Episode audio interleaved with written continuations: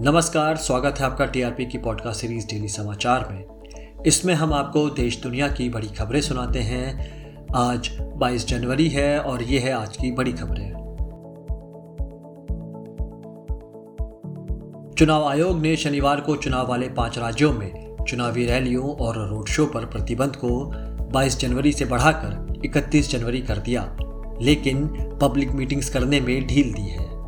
आयोग ने door to door प्रचार के लिए भी पाँच व्यक्तियों की लिमिट को बढ़ाकर दस कर दिया है और कोरोना वायरस प्रतिबंधों के साथ निर्दिष्ट खुले स्थानों पर प्रचार के लिए वीडियो वैन की भी अनुमति दी है। आयोग ने एक बयान में कहा कि 31 जनवरी 2022 तक रोड शो, पद यात्रा, साइकिल, बाइक, वाहन रैली और जुलूस की अनुमति नहीं दी जाएगी। चूँकि पहले चरण के चुनाव होने वाले उम्मीदवारों को 28 जनवरी 2022 को अंतिम रूप दिया जाएगा।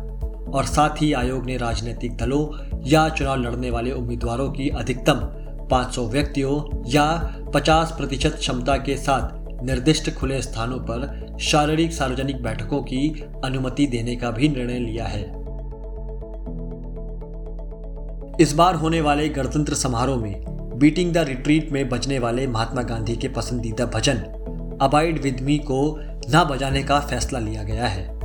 इस भजन को 2020 में भी गणतंत्र दिवस समारोह से हटाने का फैसला लिया गया था, जिसके बाद सोशल मीडिया में विरोध होने पर इस फैसले को टाल दिया गया और साथ ही 2020 में पहली बार वंदे मातरम को भी जोड़ा गया था। बीटिंग द रिट्रीट की महत्वता को समझाते हुए डिफेंस मिनिस्ट्री के ब्राउचर में बताया गया कि बीटिंग द रिट्रीट के कारण है कि पीछे हटने की आवाज़ के दौरान अभी भी खड़े होने की प्रथा को आज तक बरकरार रखा गया है।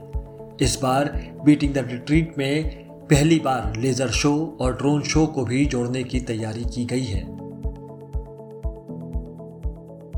देश भर में पिछले 24 घंटे के दौरान कोरोना के तीन लाख सैंतीस हज़ार सात सौ चार नए मामले मिले हैं। ये कल के मुकाबले साढ़े नौ हज़ार कम है। इस दौरान चार सौ अट्ठासी लोगों की मौत हुई और वहीं ओमाइक्रॉन वेरिएंट के मामलों में तीन दशमलव छह तीन प्रतिशत की वृद्धि भी दर्ज की गई है।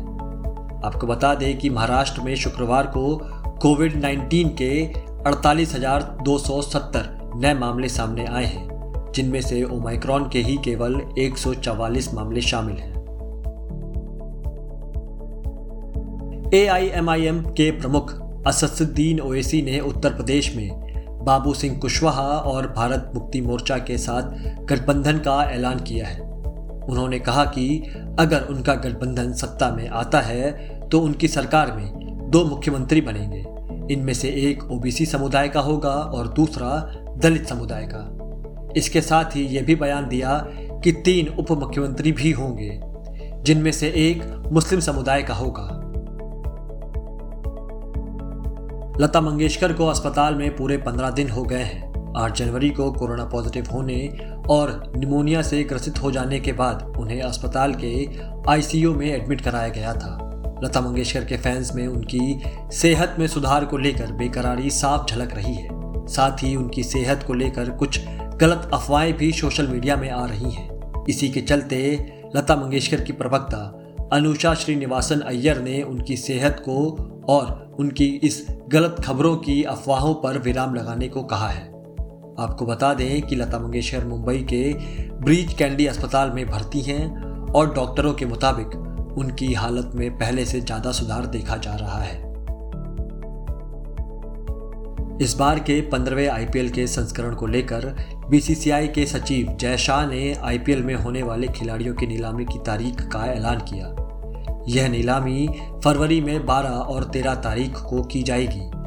साथ ही जय शाह ने आईपीएल के संस्करण को मार्च के अंतिम हफ़्ते से शुरू करने का भी अंदेशा दिया है और ये भी कहा है कि उनकी पूरी कोशिश रहेगी कि इस बार के आईपीएल भारत में ही हो।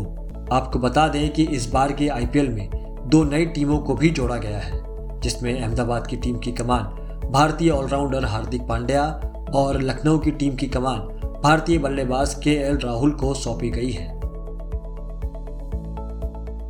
ये था टीआरपी की पॉडकास्ट सीरीज़ डेली समाचार। ऐसे ही देश दुनिया की बड़ी खबरों के लिए टीआरपी की पॉडकास्ट सीरीज़ को फॉलो करें।